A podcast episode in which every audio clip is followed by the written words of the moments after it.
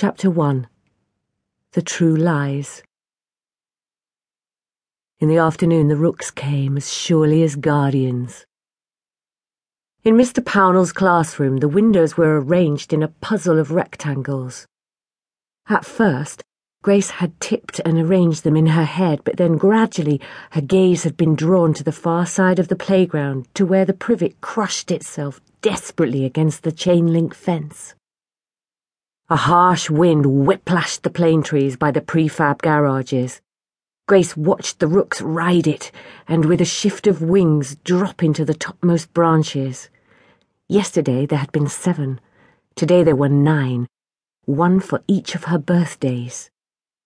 She had felt there was some charm in that, as if the rooks belonged to her, or better still, she belonged to them as if somehow she might hurtle out through the doors at the home time bell, and instead of having to push and bash her way through the gates, racing Jonathan, she could soar upwards on wings.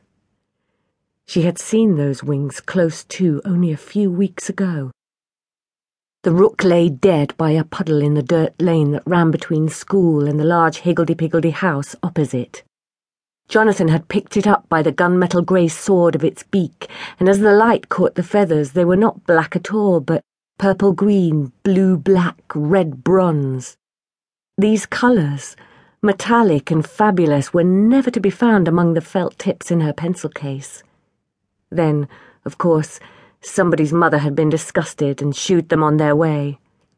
Yes, Grace could soar if she were purple, green, blue, black.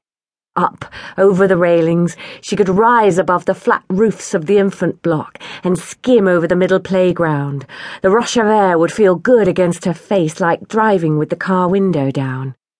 Rooks had thin, wiry legs that folded neatly, whereas her legs might just dangle, heavy and in the way, because she couldn't bend them upwards like. Not listening to one word! Mr. Pownall's fire engine voice crash landed her into the branches of the trees.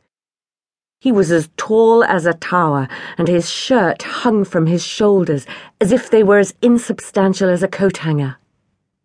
His trousers flapped too, as if there were no legs inside them, and his hands were so fleshless they looked like Halloween skeleton hands wearing skin gloves.